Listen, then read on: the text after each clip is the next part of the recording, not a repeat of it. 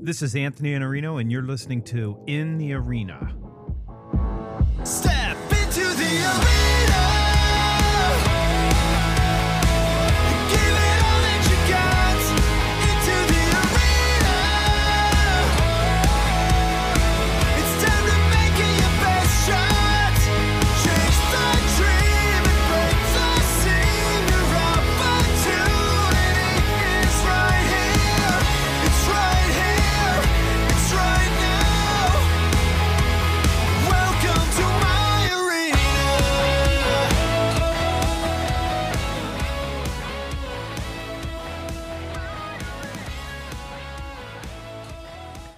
This episode of In the Arena is sponsored by Selling Power Magazine and my good friend Gerhard Gschwandtner, who sounds a little bit like Arnold Schwarzenegger. And if you ask him to do an imitation, I promise it will be worth your time.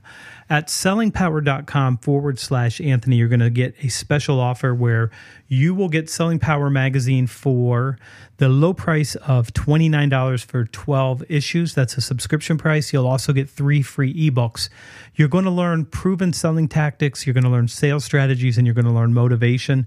You're going to have a toolkit to look at. You're going to get ideas out of this that you can put to work immediately in your sales game and do better. And you're going to learn a lot about mindset because that's the thing that Gerhard is onto right now more than anything. Sellingpower.com forward slash Anthony. You'll find that in the show notes and say hi to our friends at Selling Power. This episode, I've got a special guest, Shawn Murphy. Shawn is the CEO and co founder of Switch and Shift. You can find that at switchandshift.com. And Shawn writes about the space where business and human interest intersect. He's a promoter of workplace optimism, and he came to my attention through some friends who have turned me on to his work, and particularly his new book, The Optimistic Workplace, which just came out uh, at the end of last year. Shawn believes that work can be a source of joy. And I agree with him completely. I think if you bring yourself to the work, if you give yourself over, and if you have a team of people that can do that together, you can have a wonderful work environment. So, with no further ado, Shawn Murphy in the arena. Hi, Shawn. How are you? I am well, and and you, and we were just commenting in the pre-show or in the green room, as some podcasters say, how we've got the same haircut. It's it's Except I'm way tighter than you. You've got like a day's growth, uh, two two days growth. Yeah. two days. Yeah, Yeah, I don't let it get that long. That's long hair now. You're like a hippie. you just start braiding it, you right? got the soul patch and the the little stubble. Yeah, I'm yeah. not that hip. I tried going without it, and I just didn't care for it. So it, it's it's stayed, and I don't even know how long it's been. It's been it's beyond two hands. Yeah. Oh, Yeah. that's longer than me. Yeah.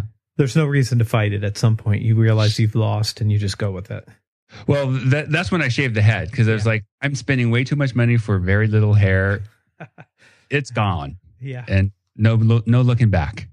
Well, thank you for being here. And I love the, the topic of your book um, because I love the idea about mindset and optimism. And mostly when I speak about that or I write about it, I'm doing it at an individual level. And and to me, it's the individual where all the action is. And then your book comes along and you've taken and said it's not about the individual by themselves, though. It's inside this workplace where all of this starts to matter and all of it starts to create this culture and this climate where results can be produced. So I want to ask you some questions about that, and then we'll get to the James Lipton like uh, speed round at the end. So let me Sounds ask you at the beginning of this: Why did you write the book, The Optimistic Workplace? What what what was the the catalyst for that? Yeah, so a couple of things. So on the first the first reason is I had my own experience where work was uh, a, a drainer for me, and it became this this unfortunate and unhappy uh, experience, and I didn't want others to experience that themselves. And then on top of that, you have the the there's plenty of data showing how unhappy people are in their workplace, how engaged they are in the workplace. Uh, you know, the the trust levels in management is low. So there's just a, a litany of dystopian like reasons. And I thought, you know, there is there are organizations out there who are doing this right, and I think we need another side of this conversation. And so there's a, I mean, you, it's almost the, this idea that you, you started talking about the dystopian, like people are still marching into a coal mine. It's not the physical coal mine where they're covered in soot and they're Right. miserable in the dark, but it's the psychological coal mine where it, it, it's not a pleasant place to be and it's not fulfilling and it is, it is something, uh, something else. So I'll, I'll, I'll weave this into a question for us. So, there's a lot of people in business today who still believe that we call it work for a reason, Shawn. I mean, we Mhm. pay you to do it because it is drudgery. And and then you have this idea in the book that you, you can also point to other people who have written this, and I think you do in the book, about people experiencing joy at work. And so just using the word joy, I think, is sort of supercharged from the beginning. Joy? I mean, that's a big word. It's more than like, I just need him to be happy and I need him to be engaged. You need him to be joyful. So t- tell me, why is it important that people experience joy at work? So, to experience joy at work means that there is a, a level of satisfaction that you're getting from that work. You know, we spend, Gallup says a third of our life. I think we spend more than that at work. But let's just go with Gallup's number. We spend a third of our life at work and we spend most of our waking hours working.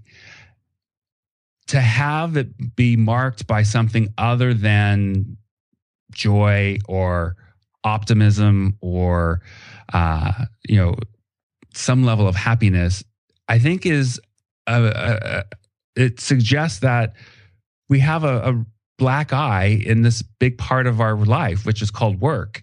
And yeah there are those who think work is that it's work and you you get paid for showing up and doing it. And there will i think always be room for that.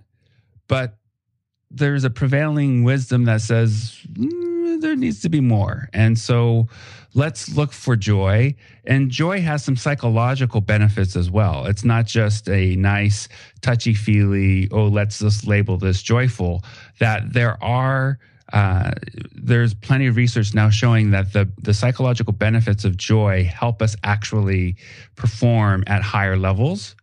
And that's what's intriguing to me is how can we get people to perform at a higher level and get something out of value out of that other than just you know the paycheck it's it's it's meaningful work it's good relationships it's uh, having an opportunity to influence something that is important to the organization and to customers And it's a it's a sense of belonging and a sense Absolutely. of meaning. I mean, and I think that people th- those are deep human needs that you need to belong and you need to have meaning in what you're doing. And and the drudgery in my mind comes because we don't give people that. We tell them what to do and we tell them how to do it, but we don't spend a lot of time telling them why to Why, do it and right. how it brings meaning and then how how to have it in a way that um that that work is actually interesting and engaging for your whole self. And we'll talk some more about that as we go through a couple more questions here for you.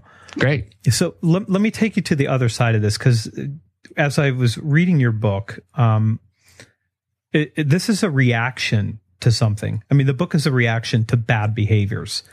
And uh, I'm, I may be the first one to say that to you like that because I can see your face. No one else can. We're on a podcast.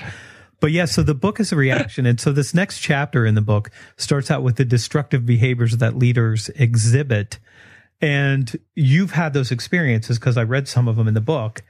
So, what are these destructive behaviors? If you were going to warn leaders listening to this to say, how do you know that you have the destructive behaviors that are going to destroy the opportunity to have an optimistic workplace, to have some place where people could find meaning and belonging and have a joyful experience? What are the top couple? You have a long list in the book. So, by the way, if you're a leader and you think you're clean, you may want to look through and see because it's kind of a long list. yeah um so do you want me to talk about the symptoms or uh yeah well why don't we talk about the symptoms Sure. Um, so when I wrote the book, I have to say that the, the early copy did not have any of these destructive management components to it. Um, but when we went back and looked at what could make it better, it was we got we had to take an honest look at a couple things. One is is there such thing as too much optimism, which there's a chapter about that, and then the other piece is these destructive management practices. Uh, so one of the dis- one of the symptoms of destructive management is what I call profit myopia, and for all of us in business, we know that profit is is has been king, right? Because we can't serve our customers if we don't have the revenue to be able to do that. We can't pay our employees who dedicate their time without profit. But what but what like Simon Sinek has planted the seed in so many people's heads, he's like, no, profit's an outcome. Right? Profit is an outcome of what you're doing to be able to generate value for your customers or your shareholders or your stakeholders. And when we focus solely on profit as the reason why, what we end up doing is we we rob the the experience of work of anything that is meaningful. You know, it's like, why are you doing this? Well, because we need to get a better return on our investment, or shareholders are looking for a you know a penny increase, which equals millions of dollars. You you you're not compelled by making rich shareholders richer. Is that what you're saying? You, you No, I, I, I, on- admittedly, I am not driven by money, right? I am much more, uh, I'm driven more by impact. However, as a business owner, I am driven by profit because we've got to be able to, like I said, there, there are responsibilities that we have. Um, but I think when we look at this thing called life, and we spend so much of that time working, I think a business has a responsibility to be able to say, all right, let me help make this experience something more than just you know, clocking in and clocking out. And uh, when we can bring the business practices together around generating profit, you know, operations, sales, whatever, with and marry that with how do we get people to perform at their best to fulfill their potential? I think that marriage is far more interesting than just this pursuit of profit, which, by the way, I have an MBA, so I'm trained in all of that stuff. Um, but it's to me personally, it's boring as hell. You know, it's it's like it's mechanical. But how do you get people to want to give their time to what the organization is pursuing? That's a far more interesting question to me because then you more difficult question. absolutely You know what? What's interesting about what I'm hearing you say is that, and, and this is a, just a core belief I have, is it's just the order that you put these things. It's not that profit's Mm. not important, and it's Right. not that the shareholders, the people who invest in a company, shouldn't get a return on their investment. It's just what order do you value those things? And if you say I value shareholders and profit above people, that's when the bad decisions and the the profit myopia start starts to creep in and cause people to say we need to do this because it serves this this outcome and not not the other outcome. And i think and you've written this in the book. It's sort of when we get hooked uh, on that and we get wrapped around the axle on that that these bad behaviors start to suck the life out of that's right. out of the people that are doing that work. That's right. And, and yeah, I think you place uh, a cap on performance, right? You you really just limit what the organization can do when there is a continued uh, decrease in valuing the the potential of what people can do. Uh, you know, at some point we become alienated. Like, yeah, I'm here because I'm making the guy upstairs richer, right? And we've seen time and time again uh, CEOs who make millions in bonus, but the company's underperforming. It's like, wait a minute, I'm down here getting my mediocre 2% pay increase, working 50 plus hours a week for what? For you? It's like more and more people are raising their hands saying, this isn't making sense to me. There's a, we need a different dynamic interaction. You lead me right into the next question with that because I, I'm going to ask you how do you align work with purpose and meaning? And the the I want to frame this up in another way though because uh, right now I think a lot of people are jaded. A lot of people have come out of environments where purpose and meaning didn't matter and it wasn't a joyful place and it was drudgery and they didn't have a great leader that cared about them and invested in them personally. And so now I think even companies that want to make a shift, and your book outlines what to do in 30 days, what to do in 60 days, what to do in 90 days, if you want to become an opt- optimistic workplace. But but how do you deal with this? Because I think uh, you're automatically suspect now when you hire somebody because they assume they're going to be treated the way that they were in the past and they're jaded. So how do you align it when you've got a group of people who have come out of places where they may not have the trust yet because they have Right. not yet had that experience? Yeah, it's a great question. In fact, I uh, the company that I was with in San Francisco yesterday, at least in this time that we're recording this, uh, I was talking with the CEO, and she said, and they're known to have a really strong, people friendly culture. They were all happy in the picture, the selfie you took with them. I were. saw that. Yeah, yeah, yeah. Um, and you know, I love hanging around creative types, and this they're marketing and PR, so you know they're creative in in their work. But she told me, she said some of the folks that are in their agency and they're a PR marketing firm, uh, they've come from the big big guys, and they're listening to what she's saying and going, really? You're gonna you really want to create an environment where we have optimism? You really care about what i think? You really don't want me to undermine my colleague for the sake of profit? Um, and i think what the lesson there is for those leaders who have employees coming in who are suspect of this which by the way expect that, right? Because most of us don't come from environments where, you know, optimism is part of the conversation. I think as a leader, what you need to do is you need to move forward still with your plans to create optimism, um, with the anticipation of people watching you going, do you really mean this? And analyzing your very words and behaviors and looking for incongruencies in your actions and your words.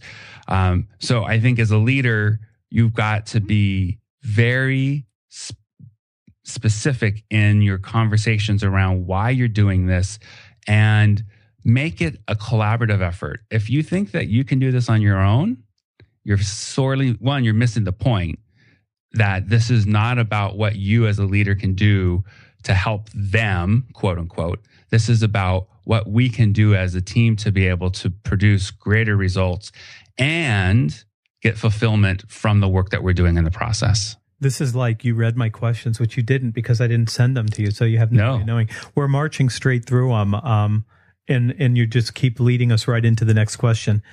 So there's there's this conversation in the book about leaders, and it the chapter on values opens up with a quote about the values of the leader are more important than their role or their title or their, or their experience. And it's interesting because we hire people for their ability to lead and their experience.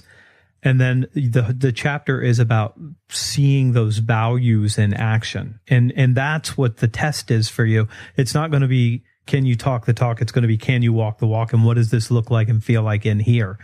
So mm-hmm. So why are values the right the right answer for a leader when it comes to creating this culture in an optimistic workplace? Well, values are uh, the rudder. And I think in the book, I say the anchor, and I've kind of since thought more about it. And values are the rudder, they guide your actions. And when we are clear about what our values are, and my experience in, in working with organizations and in leaders is that they have an intuitive sense about their values, but they've never really defined them or articulated and defined them. So when they're articulated and defined, it helps you guide through the the the sewage that you're going to run into in doing this work. It's also going to help you make decisions that support who you are. You know, business is messy. Being human being, being a human being is messy. We are encountering, we encounter situations that are going to challenge our own ethics and what's right for the company versus what's right for the organization.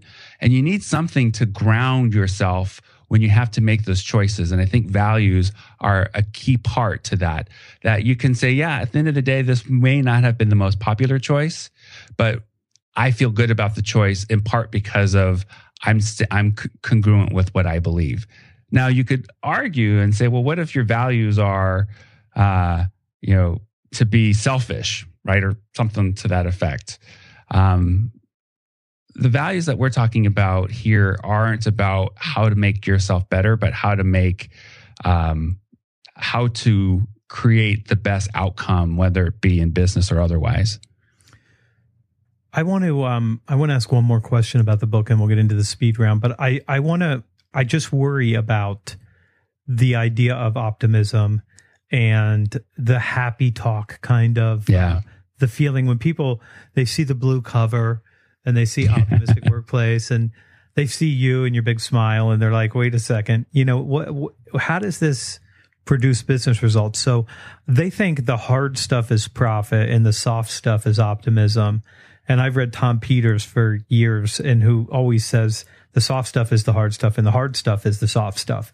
And you got it backwards. And I think that that's right. So tell me the impact of an optimistic workplace on employee engagement and then the translation to profit because you do tackle this in the book without without any reservation about profit not being important or being part of this equation. So speak speak to um the, the result for the people who are I'm a hard businessman. Shawn, I Right. need to know how does this translate for me as a business outcome? Yeah. So I'll, I'll answer that with uh, a, an example. So one of the companies that's featured in the book is Luck Companies. Luck Companies is uh, they're in Virginia and they're an aggregate business. So they say they make little rocks out of big rocks. They're a blue collar organization predominantly, um, and when you look at the work that they do, it's split between blue collar and white collar. Yet their employee engagement levels are in the low 90s, which is far cry ahead of most organizations. shockingly high. Yeah, shockingly high. Um, from the mechanic to the VP, there's high engagement levels. And what this correlation is, and I don't remember the numbers right off the top of my head, but they are a hugely profitable organization, in part because what is driving this high engagement level isn't this, uh, um, you know, efficient processes and clear policies.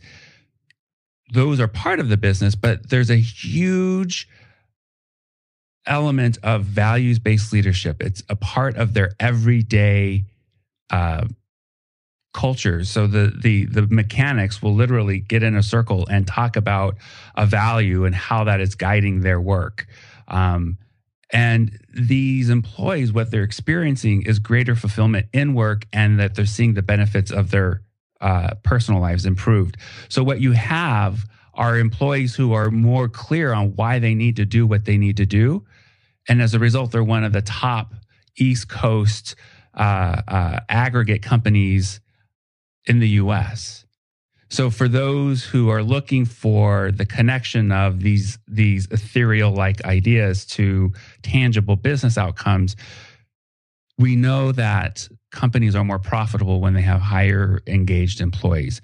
We know that now companies who have these these inputs that create optimism lead to greater engagement which lead to profit. So it's it's it's you have to be willing to step back and look at it's not just what we accomplish but it's how we get there that really makes a big difference in these tangible business outcomes that we're looking for. Yeah, I, I I love that. It's really about who we are and why we do what we do, and then everything follows. The what and the how comes after. That's right. It, just makes it a, a different a different approach. Thank you for that. Now I'm going to get into the the personal stuff to let people into your mind a little bit. Um, Scary. yeah, you don't have to be afraid. It's fine. so tell me, what are you reading right now? What's the book that you're into? there are a couple. One I'm reading, a friend of mine is David Burkus, and his book Under New Management, um, looking at the the management practices, uh, the new management practices today. Um, I'm looking at my bookshelf here. Uh, another one is um, got to put my glasses on. It's Geoff Colvin's uh, "Humans Are Underrated." Yeah. Uh, so I just started reading that. I, I don't read much fiction, as, and I need to just to give myself a mental break from all this business stuff. It's good for you. I read way too much nonfiction too. What's the most important book you've ever read and why? The most important, yeah, um, that's it is the future of management from Gary Hamel. Okay, great book. Um, the reason why is it really it served as a lightning rod for me around this whole notion that business isn't just about the balance sheet that it is also about how do we tap into the human potential to be able to generate the value that the business is set up to create we don't even tap human potential at uh, a micro level. I mean, No. we're, we're far off. Who who's the person that's had the biggest influence on your thinking? We'll have to say Amy Tobin, right? I mean, we she's going to listen to this. Absolutely, Amy Tobin, uh, Amy McCloskey Tobin. Um, aside from Amy, uh, you know, I, I'm gonna say, and this, and this is a somewhat surprising answer for me. I've, I've never had to think about this, Anthony. Um, my dad, and what's surprising about that is my dad and I, for most of my life, were not close at all. And then, um, as fate had it, I got tired of him not being around. And I called him up and I said, Look, whatever happened in the past has happened in the past. I miss having you around at the holidays. I miss celebrating your birthday and so on and so forth. And it was shortly after that that he was diagnosed with several types of cancer and almost didn't make it. And what he teaches me is how important it is to be ornery because he is not willing to to uh to just lay down and let the cancer take over. He is he is running full board into life and uh, making amends with people that he's had horrible relationships with, um, deepening relationships with people that he's had uh, strong relationships with in the past. And that to me is just a great reminder of um, putting what's important and and and living close to that. What's Those- What's interesting to me about watching you say this is um, this is a deeply personal thing that you just shared. You had the courage to go first, and and I I don't want people to miss that. You you recognized the gap and you stepped into it, knowing that there could be a positive or a negative impact from what you did, but you had the courage to go first and say, "I'm putting all the past behind us, and now we're stepping into this." And then maybe that helped him have the courage to go back to some of those relationships because Hmm. you you did that maybe Maybe I, I I know he's very proud of what I've accomplished in life, and um, and you know that makes me smile not because of the accomplishments, but because we get to ex- we get to have that exchange between us. yeah Um, and you know he's he is the other cool thing is I've learned a lot about how much I'm like him. and so I have this new insights into myself that I didn't have prior to rekindling this relationship with him. it's funny because as a as a, a a man you go through this thing of separating the identity and not wanting you know you have to be your own self. And then at some point you realize wow i'm way more like that person than i thought i was. There you go. What's the most what's the biggest and most important life lesson that you've learned Oh, good question. I think it's uh it's okay to pivot when you how do I say this? Maybe let me give the example. So in junior high school, I was tall. I wasn't really that tall. I was thin and geeky and awkward. At the end of my junior, I just or my uh, at the end of junior high school, I said to myself, I want to be popular, and I'm going to go to a different school. So I went to a different school, and I was popular. What that proved to me was when I say something, I could make it happen. And it sounds so cheesy as I say that, but, and I don't mean it like, if I want to make a million dollars, I can make a million dollars. I think it's like, I've taught, I learned that I can put my mind to something and I can make it come to be. I hadn't known that prior to that. You learned it earlier than a lot of people. what what you believe and conceive in your mind, you can manifest in your life. Yeah. Yeah, Yeah. even a million dollars. That's a great life lesson. Yeah. The only thing I, learned when I was at that age between junior high and high school was that I loved ACDC's Back in Black album and then all kinds of shenanigans that go around and living in that world. Um, i- if you weren't writing and speaking and consulting, what job would you be doing? Teacher. You're I a love teacher being- now. So you, I I love being in the classroom. What do you hope to be remembered for? I I, I want to be remembered for the the the silent moments that helped people. Um, when I ran into a friend from high school, you know, like so many friendships in high school, we just forget about them. And one of the things she said she said to me was, when you decided to run for junior class president, you and I won, you inspired me to think that I could do things like that as well. I love the fact that I didn't know that until that moment, but I had that silent impact on her. Um, and I want people to, I would love for people to remember those those moments of impact and just go, yeah, that was great. Something that we shared. That's awesome. Thanks so much for coming on to the show. I appreciate it, Shawn. It's great to meet you here too. Likewise, Anthony, we've run around in very similar circles for years, so it's nice to actually, you know, I get to see you. And now we're closing the circle. We have closed the circle.